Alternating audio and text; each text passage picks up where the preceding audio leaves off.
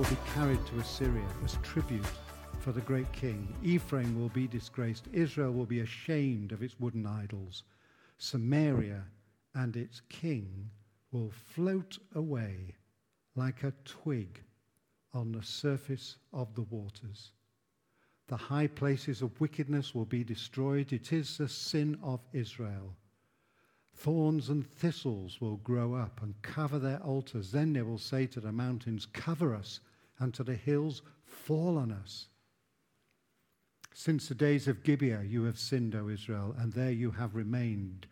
Did not war overtake the evildoers of Gibeah? When I please, I will punish them. Nations will be gathered against them to put them in bonds for their double sin. Ephraim is a trained heifer that loves to thresh, so I will put a yoke on her fair neck. I will drive Ephraim. Judah must plow, and Jacob must break up the grounds. Sow for yourselves righteousness. Reap the fruit of unfailing love. Break up your unplowed ground, for it is time to seek the Lord until he comes and showers righteousness on you. But you have planted wickedness. You have reaped evil. You have eaten the fruit of deception. Because you have depended on your own strength and on your many warriors, the roar of battle will rise against your people, so that all your fortresses will be devastated. A Shalman devastated Beth Arbel on the day of battle, when mothers were dashed to the ground with their children. Thus it will happen to you, O Bethel, because your wickedness is great. When that day dawns, the king of Israel will be completely destroyed. So reads the word of God. Amen. Amen. So, uh, Father, please give us um, ears to hear, hearts to understand.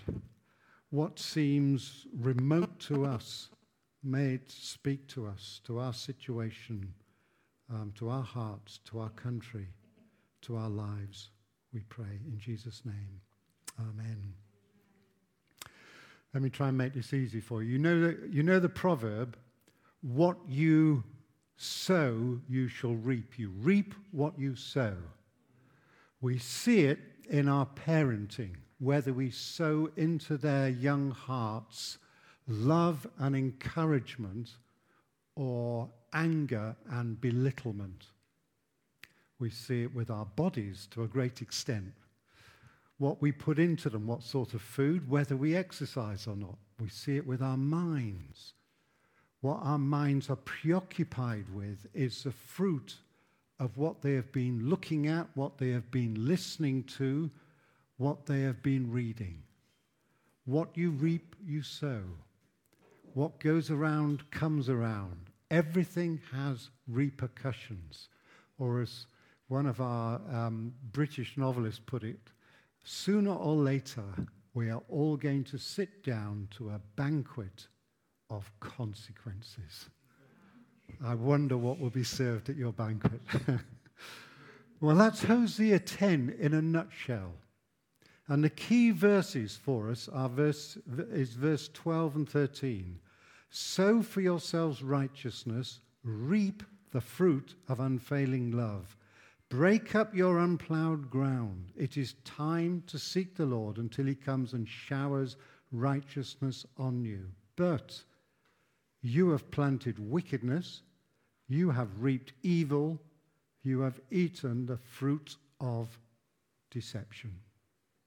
So that's Hosea ten. We're going to look at it under those three headings. We're going to look at the fruit of deception that they've eaten, the seed of wickedness that they've sown, and the evil that they are about to reap.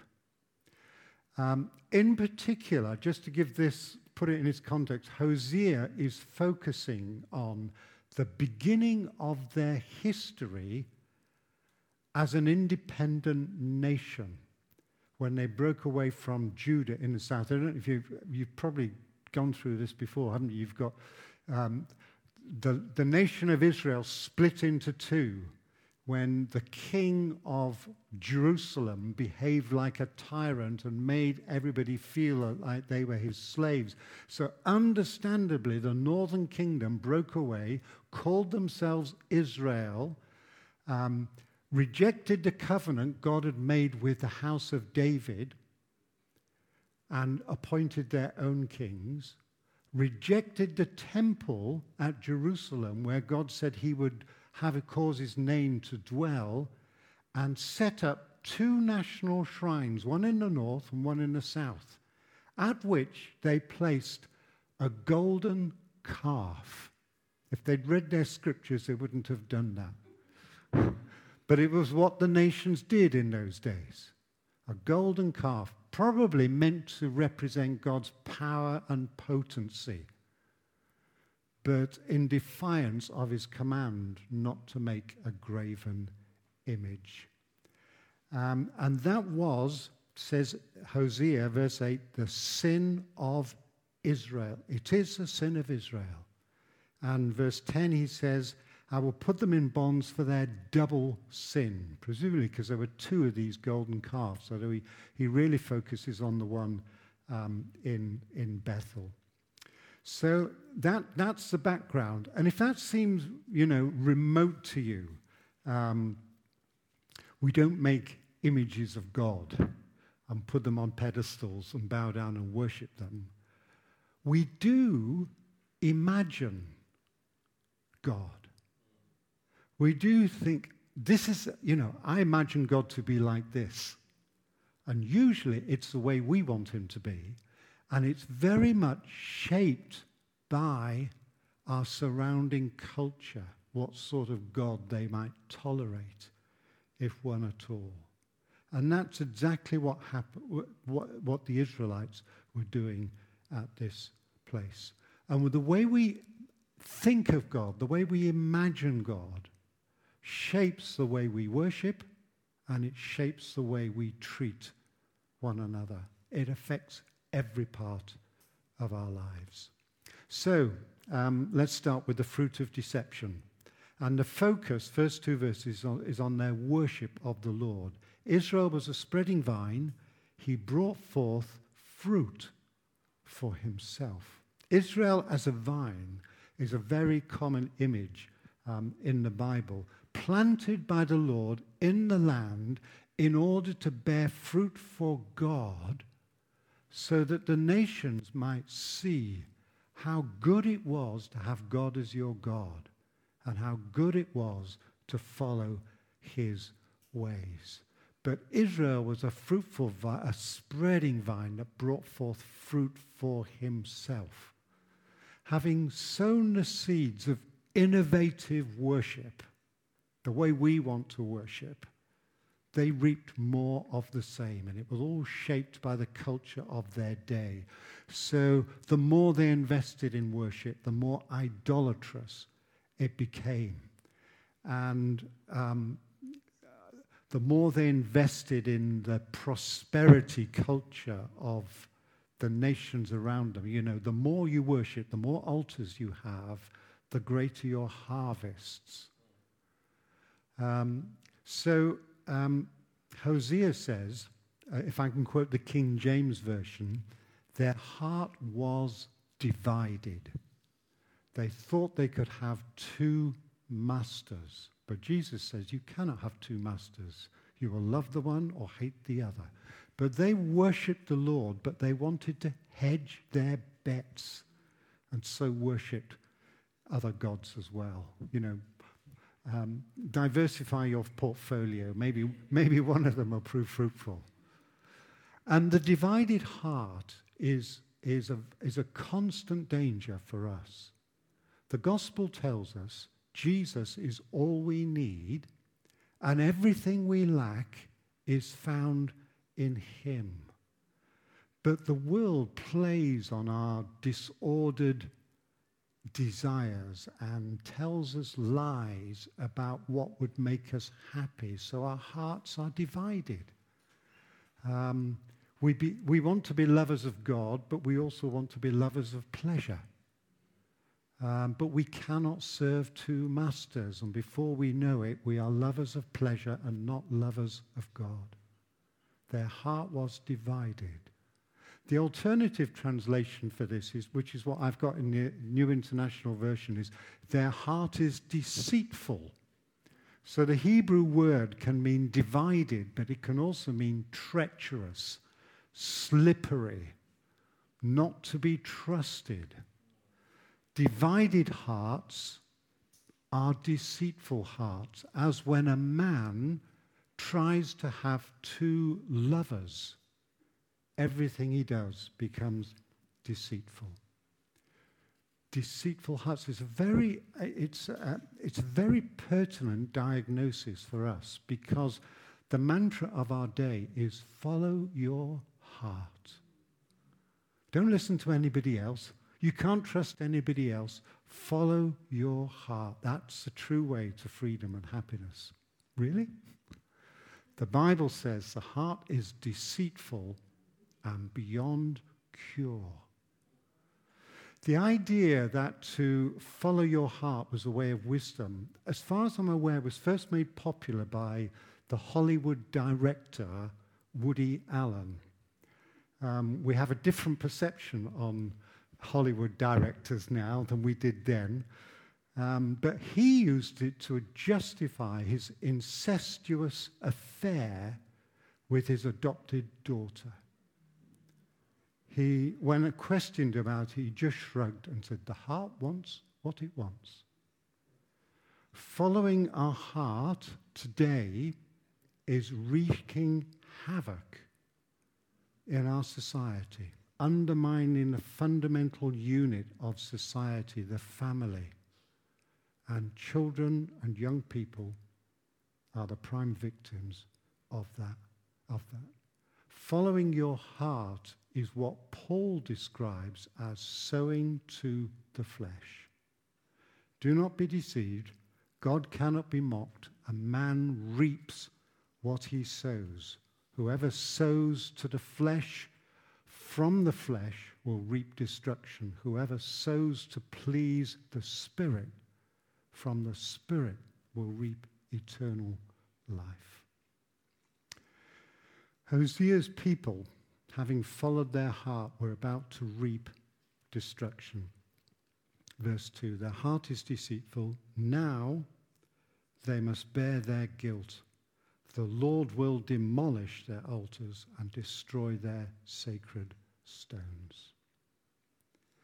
And destruction is what awaits us as a nation, as a church, as individuals, if we follow our hearts rather than the word from outside, the word of the Lord who made us. So that's the, they're eaten the fruit of deception. Now he's going to go on to uh, the seeds of wickedness that they have sown.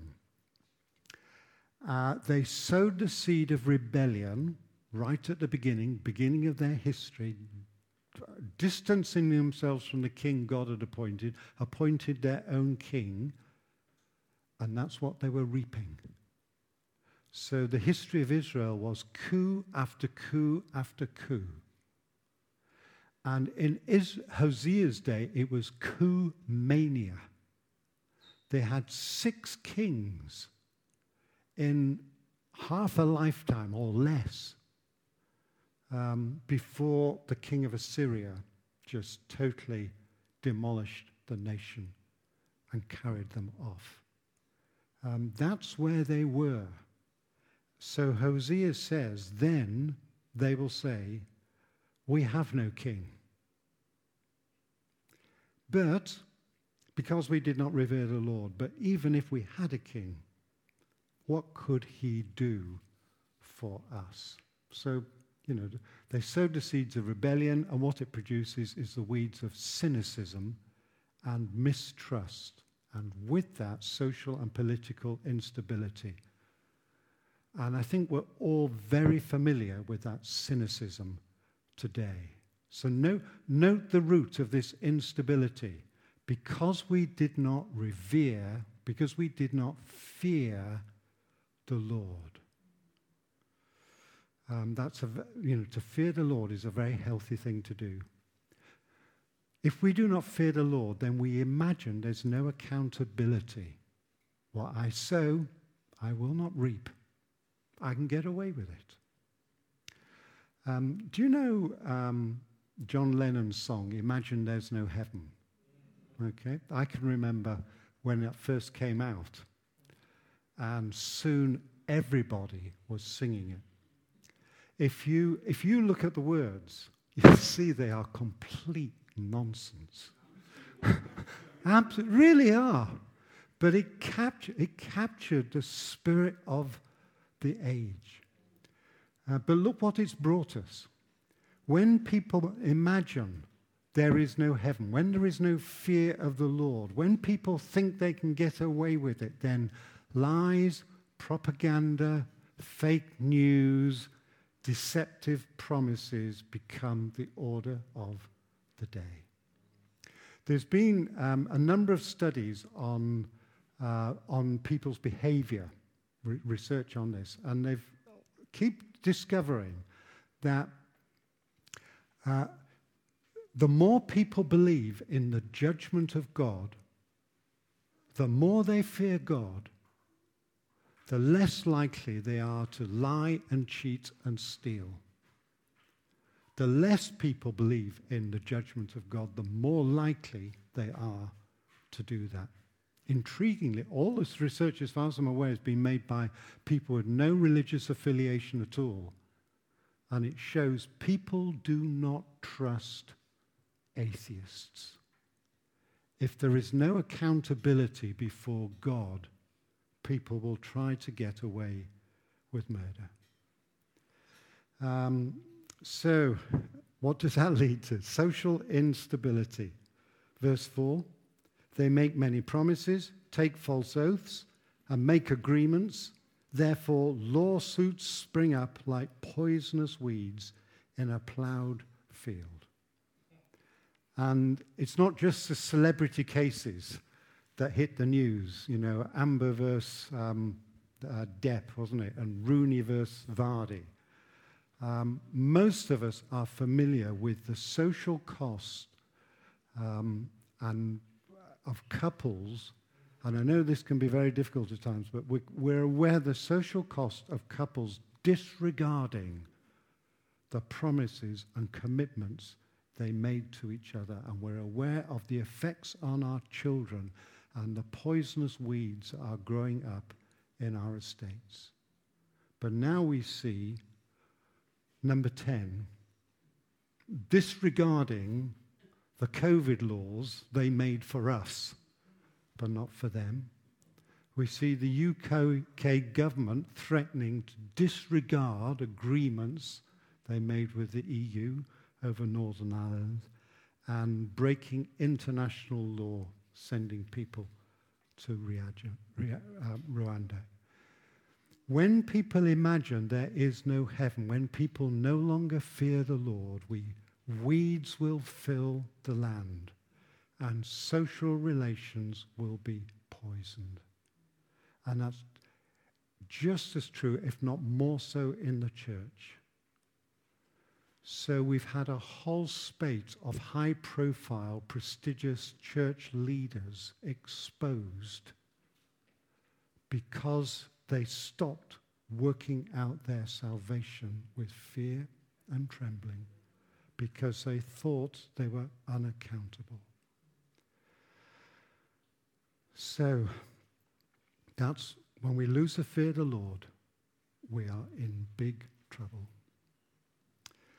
Then there is the evil they will reap. So verse five, the people who live in Samaria fear for the calf idol of Beth Aven. Um, the calf idol was at Bethel. Bethel means house of God, but Hosea renames it house of wickedness, Beth Aven. The people fear for it, the people mourn over it. So will its idolatrous priests and those who rejoiced over its splendor, because it's taken from them into exile. The calf idol was a work of art, gleaming gold. Israel's national pride, but it was fake splendor. It could not save them. They could not save it. It was destined to become loot for the king of Assyria. And as for the calf, so for their king. Samaria, verse seven, and its king will float away like a twig on the surface of the waters. Kings in those days used to liken themselves to trees, mighty cedars that reached up to heaven, great oak trees in which the birds of the air would nest and the beasts of the field find shelter underneath. But this king is a little twig floating away on the stream of history. Verse eight, the high places of wickedness will be destroyed. It is a sin of Israel. Thorns and thistles will grow up and cover their altars. Then they will say to the mountains, cover us, and to the hills, fall on us. Which is what Jesus warned the people of his own generation. If we insist on following our own hearts, if we insist on being a law unto ourselves, if we keep chasing fake glory, then when the, the Lord comes in judgment, he won't just sweep away our illusions and show them to be groundless. He will confront us with himself, the true glory. And the result of that will be people who made fake glory with their own hands to worship will be calling on the mountains to fall on them and cover them and hide them from the face of the one they have offended. His glory is so, so real, it will just blow everything else away. So Hosea says, in effect, I think verse nine, if only, if only you'd learned the lesson of history. And this, I don't know if you were here last week, but this takes us back to last week's passage with, um, with Richard, um, where he mentioned Gibeah. Um, Gibeah appears in Judges nineteen. One of the great horror stories of the Bible, a Benjamite town behaving like Sodom and Gomorrah. Um, a man comes to it um, with his concubine, stays in the house of a foreigner in that um, town, and they come clamoring, intent on gang rape. The man callously throws out his concubine and she's raped to death on the doorstep. It's one of the horror stories of the Old Testament. And when the Benjamites refused to hand over the perpetrators for justice, the rest of Israel um, declared war against them. And the result was Benjamin was almost wiped out. And the Lord says, if only you'd learned the lesson of the past, because the same is going to happen to you. Then Israel purged the evil from among them. But now Israel is incapable of purging the evil from among them. So the purge will come from outside. If only they'd learned the lesson of history. And yet, history teaches us that history teaches us nothing. The past teaches us that the past teaches us nothing. When we follow the inclinations of our hearts, we keep making the same foolish decisions again and again. We keep entering into the same misguided relationships again and again. You see it in addicts going to rehab, coming out again, becoming addicted again, going back into rehab, back into rehab. It just keeps going until they hit absolute rock bottom or are converted. And sometimes when they hit rock bottom, it's too late. You see it with um, with people who go from one abusive relationship to another until they hit rock bottom. Begin to say, I've got to take responsibility for myself. The past teaches us we don't learn from the past until we hit rock bottom, until we are converted. So God in his mercy is about to bring Israel to rock bottom. So the judgment of God was to sweep away their illusions. It was to confront them with the true glory of God, and it was to bring them to repentance. So he says, verse ten, when I please, I will punish them. Nations will be gathered against them to put them in bonds for their double sin. But look what those bonds are. Ephraim is a trained heifer that loves to thresh, so I'll put a yoke on her fair neck. I will drive Ephraim, Judah must plough, and Jacob must break up the ground. What's, what's he saying now? J- Ephraim, the dominant tribe in the north, Judah, the dominant tribe in the south, will be yoked together, reunited, one people under the Lord's yoke. Bondage, people might think, but remember Jesus says, Um, come to me, all you who are weary and laden, and I will give you rest. Take my yoke upon you, for I am gentle and lowly in heart. He's going to yoke them together so that they may plow up the land, and the Lord might farm the land again so that they may bring forth fruit for his glory, and the nations taste and see how good God is. He's going to bring them back to their mission. Um, even now, even now, he's pleading with them um, to repent. Sow for yourselves righteousness, reap the fruit of unfailing love, break up your unplowed ground, for it is time to seek the Lord. And yet by this time, Hosea knows it's too late for Israel. The, the, the stubbornness of their heart is so great, they are beyond repentance at this stage.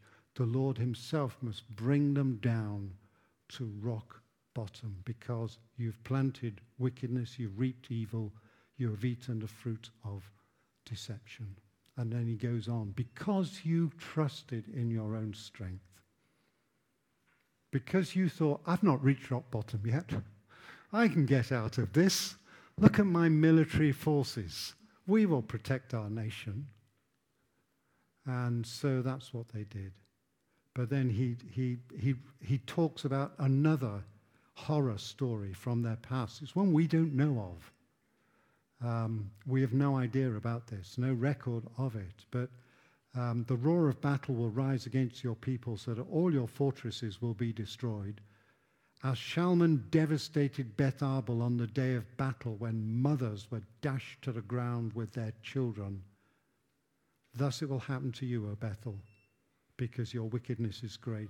When the day dawns, the king of Israel will be completely destroyed. But not Israel as a people. The nation would be destroyed, the king would be destroyed, but not Israel as a people. Out of God's judgment would come new life. Out of God's judgment would come a restored people. Hosea's message, remember, is all about the relentless love of God. And that means that the hard soil of their unplowed hearts will be broken up.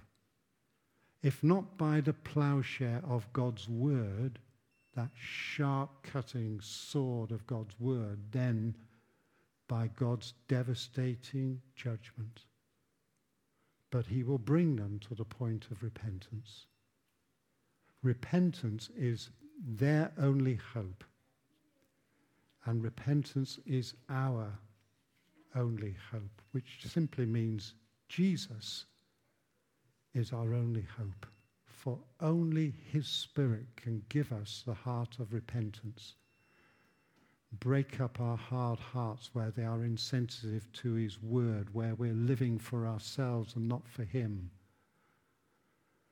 Um, so he, Hosea exhorts us, break up your unplowed ground. And for that, we need to seek the Lord. The heart is deceitful and beyond cure, but the Lord himself can heal it. So we are to seek the Lord, verse twelve, until he comes and showers his righteousness upon us. We are to sow seeds of righteousness, verse twelve. That is practicing covenant faithfulness. Um, being true to God, worshipping him as he deserves, being true to each other, serving one another in love, sowing seeds of mercy, justice, humility, truth that will enable society to flourish. Keeping our promises even when it hurts us to do so. Disadvantaging ourselves for the sake of others. That, that's what righteousness means in the Old Testament. It's, it's the way of Jesus. Israel was a spreading vine that brought forth fruit for itself. Jesus, remember, the true vine, who laid down his life for us, who said, unless a grain of wheat falls into the ground and dies, it remains alone. But if it falls into the ground and dies, it produces many seeds. That's, that's the life he's calling us to. That's what he's asking when he says, sow righteousness. And the best place to do that is in his church, where his word exposes the illusions of our hearts and cuts us, but also heals us and encourages us. And where we learn to relate to each other as brothers and sisters, speaking the truth to each other in love, encouraging, rebuking, correcting, forgiving, so that those outside the church and in our communities of work and places of work may taste and see that the Lord is good. So let me leave you simply with, with Paul's words. Do not be deceived. God cannot be mocked. A man reaps what he sows. Whoever sows to please their flesh, from the flesh will reap destruction. Whoever sows to the Spirit will from the Spirit reap eternal life.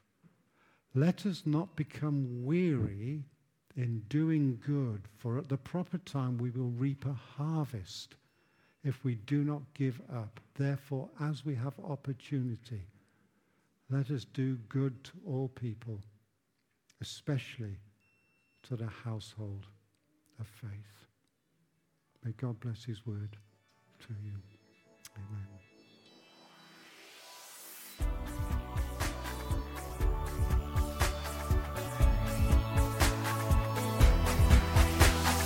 Join us next time for more of God's truth to transform your reality.